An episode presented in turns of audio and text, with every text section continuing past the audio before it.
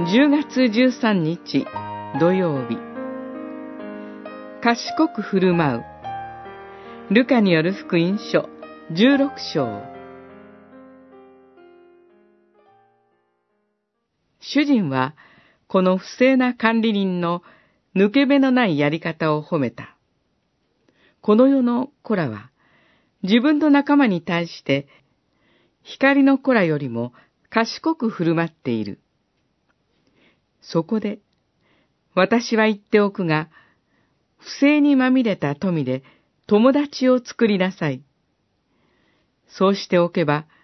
金がなくなったとき、あなた方は永遠の住まいに迎えてもらえる。十六章、八節、九節。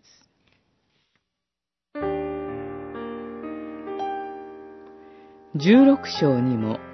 15章に続いて、主イエスが語られた例え話が収められています。15章は、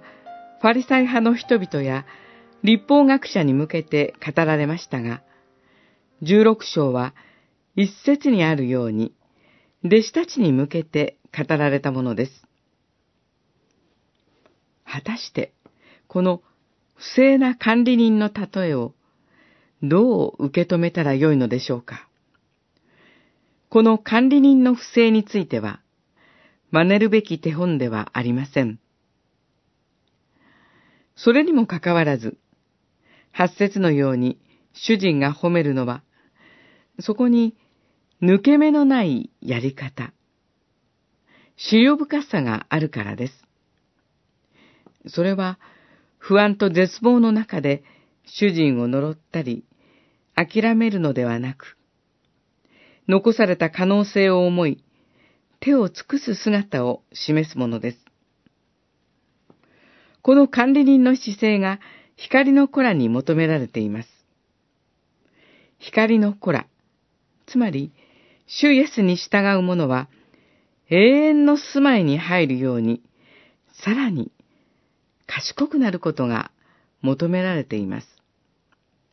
主イエスは状況を見抜き、抜け目なく、賢く振る舞う大切さを教えています。これは決して不信仰なのではありません。